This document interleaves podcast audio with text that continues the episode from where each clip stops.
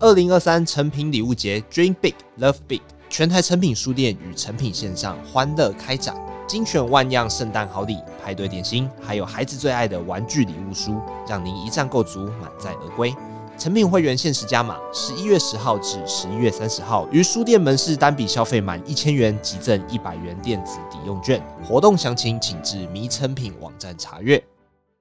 我印象最深刻就是他写在最前面的那个大爱实验，因为当初我在阅读的时候，我读到这个大爱实验，我觉得实在太有趣了。它的概念就是今天如果你来帮我做一个实验，那我理应给你一些报酬嘛。那我给你报酬的时候呢，我就跟你说你可以直接把这个100块拿走，或者是你如果选择另外一个选项，我会帮你捐250块捐给某一个慈善单位，那你到底要选择直接把100块拿走，就变成是你自己获利嘛，或者是你就让我捐给别人。所以他这个研究就发现，在这样子的选择的情况底下，他有成本考量。好，比方说如果我给你的钱是很大一笔，那你就会觉得不行啊，这么大一笔钱1万块1万块我捐掉，那我是不是就亏了？所以在这种情况底下，人家愿意捐的程度就会降低。可是呢，如果他这个相对之下小的，比方说你获得的是50块，50块还好没关系，就捐出去。所以这就是凸显你之所以行善或者是行恶，它没有那么单纯说你是不是个好人。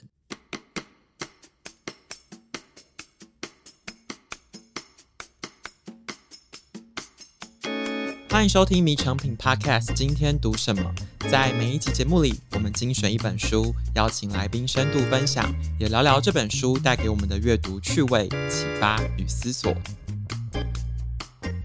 大家好，我是承轩。在今天节目的最一开始，想问大家一个问题，你觉得自己是一个好人吗？如果是，那你愿意为了帮助别人牺牲到什么程度？如果不是，那你对于道德的看法又是什么？这个问题呢，其实不太容易回答，因为我们不是活在一个非黑即白的世界里面，很多时候都是一个灰色的模糊空间中挣扎跟取舍，每一个行为背后都考量着代价跟效益。可是如果是这样的话，这个世界究竟要怎么变得更好？我们又怎么样过得更幸福呢？今天很开心可以邀请到哇塞心理学的创办人蔡宇哲老师来和我们聊一聊《善行》这本书。老师你好。承轩好，迷诚品各位听众朋友大家好，我是宇哲。今天很高兴可以来跟大家聊聊《善行》，因为呢，你怎么样做个好人真的是对我们大家来讲都非常的重要啊。这本书很酷，因为它的作者本身呢其实是经济学家，所以它其实是研究行为经济，人的行为是怎么做的，背后的考量取舍是什么。但大家都知道经济学这件事情呢脱离不了人性，脱离不了人的心理，所以今天找宇哲来谈我觉得很有趣，因为老师可以从心理学的角度一开始跟我们谈一谈好了。你觉得在心理学上人类是怎么样看待这个所谓的道德感？我们的大脑有内建一个行善作恶的机制吗？如果你要从心理学去切入，我想不同的派别或者是他信奉的那种心理学的走向，它会有差别。那我自己可能是跟行为经济学比较相关，因为我们比较会从行为去看待说，好，那这个现象到底是什么？那如果是以这个角度出发的话，其实所谓的道德，它的概念其实最根源的仍然是生存。只要是可以为了帮助你生存比较有利的，那它就是一个好的。所以你可以从另外一个角度来想的话，所谓的道德这件事，原则上它应该是有助于我们生存。那这个有助于我们生存其实不只是个体，应该说有助于我们这个群体生存。比方说我们是一个群居动物嘛，理论上如果我们整个国家好，或是我们这个社区好，我们就会比较好。所以很多我们的行为都是从群体更好的概念去出发的。那你从这个概念下去，你就会出现很多的我们平常常见的一些道德行为，比方说助人，比方说互利。今天你帮助别人，改天别人就帮助我啊，理想上应该是这个样子。所以呢，在很多我们所谓的你是不是一个好人，或者是这个道德跟法律不一样的地方是，它是更上一层，它是为了让我们可以更好。这个好当然是一个大好，就是我们群体整个更好的一个状态。那也因为这样子，我们就演化出了一些关于情绪，我们不需要真的去认真的思考说这个到底对我们的族群会不会有帮助，他会更直接的说，如果这个对族群或对你有害的话，理论上它应该要很快的产生一个情绪嘛。所以我们在做那一些不道德的行为，你会产生一些罪恶感，所以罪恶感它就是很快的去提醒说，这件事情不要做，因为这件事情做了有可能就危害到你个人或整个群体的利益。所以理想上它应该是这个样子啦。不过呢，其实也是因为我们整个的社会跟整个的文化变动的太快，所以你可以把它当成是我们群体的这种机制的演化跟不上我们整个的科技的进步跟我们整个文化的演化，所以你会变成是我们现在好像每一个人所从事的行为不是出自于共好，我们会有很多的东西会视之为恶，比方说最简单的诈骗，诈骗明显的是不道德嘛，对不对？可它背后它其实就会牵涉到一个成本跟利益的一个考量。所以《善行》这一本书我觉得很棒的是，它不会把所谓的善行好事或坏事一刀切，说你这个人就是好，或者是你这个人就不好，你这个行为是好，你这个行为是不好。它背后还有很重要的一个关键就是成本跟你自己的获利啦。所以这本书我当初一刚开始会想要推荐，也是一读就说对嘛，我们就必须要思考到这个面向，你才能够好好的去谈所谓的好事跟坏事。所以我也非常喜欢这本书，它是从很大一个部分先从成本去谈，说到底什么成本的情况底下我们会做好事，可是成本过高，你可能就这个好事我可能不要做，甚至你会做坏事。所以这些其实都是我们在思考道德的时候，我们可以再进一步的去想说，它不是一个一刀切，不是一个说你是好人或你是坏人的事，它背后还有很多会影响到你之所以行善或者你之所以行恶，它背后还有很多的因素。就是像老师讲的，这本书的作者他并不是站在一个道德的制高点，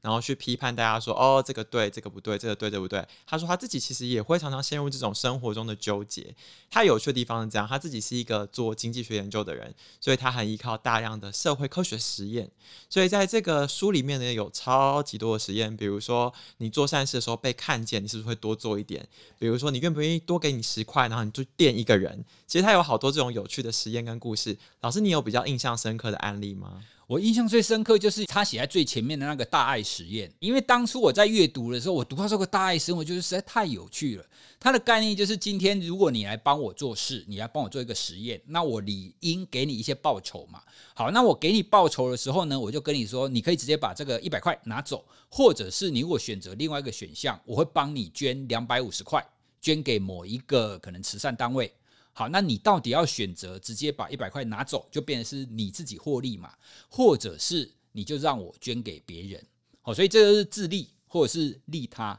所以他这个研究就发现，在这样子的选择的情况底下，他有我们刚刚所说的成本考量。好，比方说如果我给你的钱是很大一笔，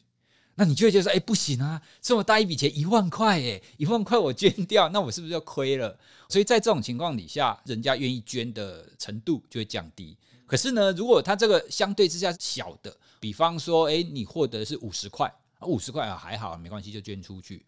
所以这就是凸显我们刚刚讲的，你之所以行善或者是行恶，它没有那么单纯说你是不是个好人，它背后的考量还有非常的多。那另外我还要补充一个书里面没有的研究，那个研究我印象很深刻，我也觉得很有趣。你从这个研究就可以知道所谓的道德与否，它没有那么单纯跟人有关。这个研究是研究探讨作弊的，作弊上是不是坏事？对，可是呢，他研究的是你是旁观者，你跟这个作弊的人一起做一个测验。好啦，那这个测验呢，如果你答对的题目比较多，就可以拿到比较多钱。好，那其他人都交了，旁观者通常已经交了，那他们都平均只答对5题，所以那个题目很难。可是呢，作弊者他就交给那个实验者说，我答对20题，可是实验者呢，他就直接给他20题的钱。可是呢，大家都知道不可能答对那么多嘛，对不对？所以大家都觉得这个人作弊。可是你要知道其实旁观者他并没有损失，因为跟他没有关系啊，真正损失的是那个实验者嘛。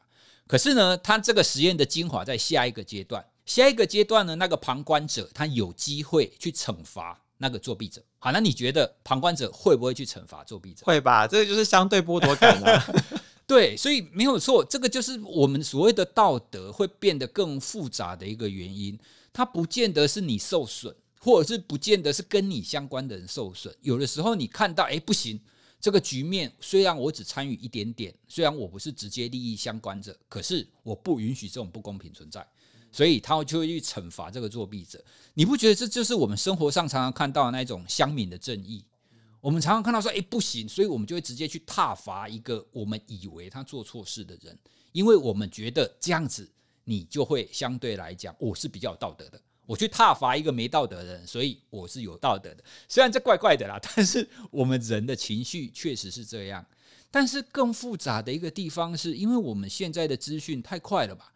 你片面觉得这一个人是坏人，但真的吗？我们是不是也常常看到有很多翻车的状态？你一刚开始的资讯出来，你以为他是坏人，但其实不是，最后发现其实他是受害者。那这样子前面那些乡民的正义，不就反而你又是加害了这一个人所以这就是我们现在所谓的你要谈道德，或是你要从一个社会的层次你去谈这件事情，它会变得非常复杂的原因，它不是一个个人的问题，它又跟整个的社会的脉络、整个的文化的进展等等的，它都会有相关。对啊，在书里面他提到一个名词叫做道德账，就是好像我们自己脑中会盘算有一个天平，我可能先做了一件好事，那我等一下做一点小坏事应该没关系吧对，然后我可能做了一点坏事，我后面会学把它补偿回来。他书里面有讲啊，就是在那个情人节前后有没有，大家如果有出轨的状况，他都会多送礼物给你的另一半所以大家如果也有遇到这个状况的话，可能要格外的小心。那另外的问题是说，其实像刚才宇哲讲，就是道德这个问题它是很复杂的，它并不是说一个好碰上一个坏而已，很多时候可能是好跟好的冲突，或者是你追求好的过程中也会陷自己于不道德的情况。比如说今年有一个很红的电影叫做《奥本海默》那这本书里面也有讲到这个曼哈顿计划，他说当时很多科学家其实都是为了追求卓越，渴望得到赞赏，但是可能因此让自己犯下了道德的错误。关于曼哈顿计划当然有很多的讨论，我们就不另外赘述。我想要问一问老师的是，关于我们自己追求进步的野心跟我们追求社会公益的道德心，这个冲突你怎么看？读到书里面这个部分啊，我也深受启发，因为它跟我另外一块我在思考我们人要怎么样幸福，它其实是一个同样的脉络。因为书里面访问那些曼哈顿的科学家嘛，对不对？你为什么要制造原子弹出来？因为你制造一个杀人武器感觉你又不道德啊。可是他们当时就是说我只是为了做好我的工作而已。所以做好我的工作这件事情，它牵涉到我们人的一种成就动机。因为你做了一件事情，而且你展现出来了，你就会获得一个奖赏。而这个奖赏呢，现在我们人类不见得是那种金钱的奖赏，有的时候你获得同侪的认可，它就是一个奖赏。那奖赏如果我们把它化约到最原始的层次，它其实就是猴子压了一个坝，你就给它一个食物嘛，那你大脑当中就会分泌多巴胺。那这种奖赏的系统在我们生活当中比比皆是，比方说我们社群里面我发了一个贴文，1000个人按赞，它就是一种奖赏。好，那这种奖赏好就好在它来得快速，而且你可以一直追求，我今天1000赞，我明天1500赞，接下来是2000赞，所以你可以无止境的追求下去。但是它的缺点就是它很快的就会失落，因为它来得快去得也快嘛。所以如果你要一直持续透过这种追求这种成就或者是这种奖赏的回馈的话，你就要一直做一直做一直做。那你在一直追求的过程当中，你就会出现一种注意力窄化，你会没有去注意到你可能失去的某一些东西。如果是以我们生活来讲，可能有一些人一直追求在他的工作上的成就，一直赚更多钱，他可能就忘了他家里面的孩子，忘了跟伴侣关系的经营，这是我们生活上的情况嘛。那如果就曼哈顿计划的情况，他们就不断的去追求他们的研究，他们的科学上，他们的注意力就聚焦在这上面嘛。我没有要杀人啊，我没有要害人啊，我只是做好我的工作而已。但是他却忽略了，当这个工作做到顶尖的时候，它所产生的后果，它可能是一个极度有可能产生不道德下场、不道德后果的一个行为。所以这就是我们在追求这种成就的时候，你必须要去小心的，你必须要去了解到，当你不断追求的时候，你势必会忽略了我们生活当中其他你应该要注意的层面，包含我们在书里面讲的道德，还有包含我们刚刚谈的你生活的其他的面向，你的家人，你的人际。因为这真的是我们必须要时时提醒我们自己的，因为奖赏的回馈真的很好，就是你看到人家称赞你，对不对？很好，很及时。我觉得一定程度也会让人成瘾啊。其实赌博的概念也是类似啊，当你赌赢了，它就是一种奖赏，它就给你回馈，你就会期待下一次再赢。对，但一旦你沉迷进去，它就是一个非常危险的状态。因为老师你刚刚讲说我们每个人会一直追求，其实很多人追求的是一个快乐，但是在书里面他特别点出一个问题是说，其实人的情绪跟道德是一种双向关系。你今天心情比较好的时候，你可能会想要多做一点行善的事，你心情差的时候，他举一个例子比如说美国那个州他们的棒球队输了，可能家庭里面的暴力啊都会增加，其实很多时候就是互为因果的。可是反过来讲，事情也没有那么简单啊。如果说真的行善就会快乐，那这个世界就永远都是真善美啊。但是我们看到现在的世界其实并不是这样。那我有点好奇，你自己看完这些案例之后，你现在怎么来解读助人为快乐之本这一句话呢？其实我本身是相信助人为快乐之本的，只是它有很多前提。前提当然是你有余裕啦。比方说在心理学之前也有非常多的研究，他发现分享会让人更快乐。比方说我有一个很好吃的蛋糕，我如果跟我的朋友或跟我的家人分享，那会远比我自己一个人吃掉蛋糕还要快乐。可是这个前提是这个蛋糕够大，如果这个蛋糕只能吃一口，你就不太可能会分享给别人。所以不管是分享或是助人，它都会有一个前提，前提是你不会因为分享出去而你有所减损。那还有另外一个，其实会跟我们的生活有没有处于一个安定状态有关系。因为你刚刚有提到情绪嘛，我会顺道跟大家分享一个很有趣的研究。当你睡眠不足的时候，你就会比较不想帮助别人。这个是在去年所出现的一个研究。它有几种研究，一种是实验室研究，它要特地让你睡少一点，然后去看你愿不愿意去帮助别人。那另外一个我印象很深刻的研究，因为国外他们其实有日光节约时间，日光节约时间他们到夏季的某一天，他们在那一天会调快1个小时嘛，对，所以在那一天大部分的人他们的睡眠时间会大概减少40分钟。他那个研究就去拉很多年在那一天的一个线上平台捐款的金额，他就发现那一天的金额会快速的下降，大家没睡饱，对，隔天就恢复。所以这就是一个非常有生态效度的一个研究嘛，你不是透过实验室测验，可是你透过很大量的观察，然后你就会知道说，你只要睡得少一点，你就不想帮助别人。对，所以虽然助人为快乐之本没有错，但是它仍然受到我们很多其他的因素的影响，像是情绪，像是你睡眠，像是你的压力等等的。但整体来讲，跟我们前面谈的，因为助人或者是我们所说的互利，因为研究里面他们会把所谓的助人称为亲社会行为啦 pro-social behavior。 它的概念就是你做这件事情长远来看是对你的群体是好的，那只要群体好，理论上对你就有帮助。所以原则上人类会朝这个方向去前进，不过呢，就要先满足我们刚刚讲的那几个比较小的因素，你自己要过得好一点啦。其实在老师刚刚分享完一些理论或者是一些实验之后，听众朋友可能好奇的说，回归到我自己的生活之中，那到底生活之中的道德决策是怎么样呢？因为我们现在呢，就是活在一个商业世界里面，每天都有好多的选择要做。我今天出门，我为了环保，我要搭公车吗？我今天走进一个超市，我为了环保，我要拿环保袋，然后我要找有机生产履历认证。每天好像都有很多这种道德决策跟纠结。如果听众朋友陷入这种为难之中，老师你的建议是什么呢？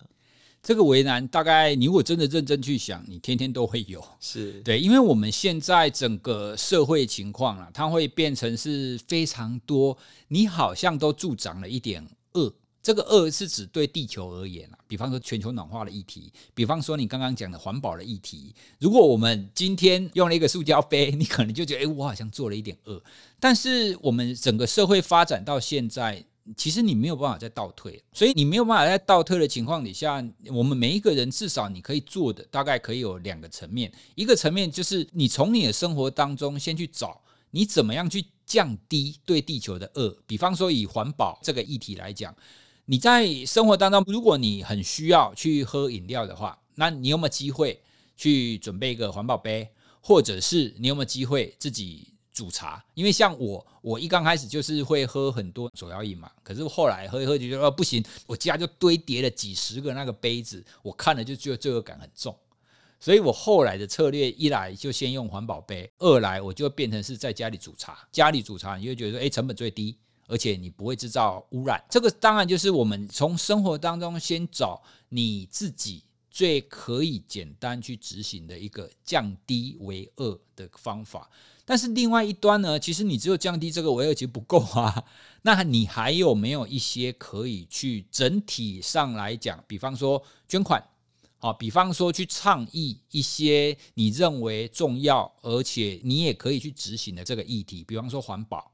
像是我们除了自己可以用环保杯以外，那如果你看到你的家人、你的朋友，或者是有些机会你在做节目的时候，你就可以提一下，环保很重要啊，那我们可以有什么原子习惯的方法可以帮助你变得比较不会去造成这些污染。所以这个就是我们在除了自己身体力行以外可以去做的。我们先从自己身边你可以做的先做起，一旦你开始做了以后，其实你会发现你可以做的更多，那你才会愿意再持续再往那个部分去前进。其实像老师刚才讲的，就是在这个商业世界的市场机制里面作者提到其实会出现一个所谓道德委任的状况，就是因为你不用对事情直接负责，所以你就会觉得这个东西好像跟你比较没有关系。但是反过来讲，就是我们看完了这本书也不是要让大家成为一个什么古今之完人，就是你永远不会犯任何的错，然后永远是一个完美无缺的状态，而是可以去想怎么样透过一些些的善行去累积让自己变得更好。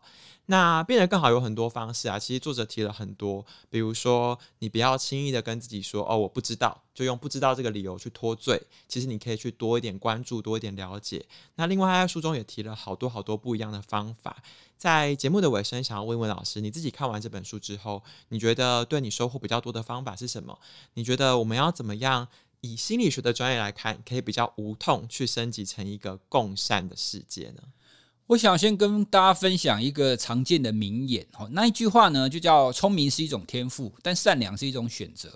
为什么善良是一种选择呢？其实选择意味着它是后天的，它需要你意识上去进行。那聪明是一种天赋，天赋就是你天生而来嘛，所以它之所以是一种选择，它意味着所谓的道德，或是所谓的你现在在我们生活当中要做一个好事，你要 be good， 你需要克服你内在的那些欲望跟天性。如果再以我们刚刚讲的环保来讲，你的欲望就是方便嘛，可是你如果要做好环保，你就必须要克服你内在想要方便的这个欲望。所以当你可以抑制这个部分自利的这个想法，或者是你必须要去更理解所谓的共善的这个想法。共善的想法指的就是你知道你做这个环保，你是对整体来讲是有帮助的，而对整体来讲有帮助，而对我就有帮助。你要很能够理解跟接受这样子的观点。那你在做环保，或者是你在做任何所谓的利他行为的时候，你的阻力才会变小。所以第一个当然是我们必须要去更理解所谓的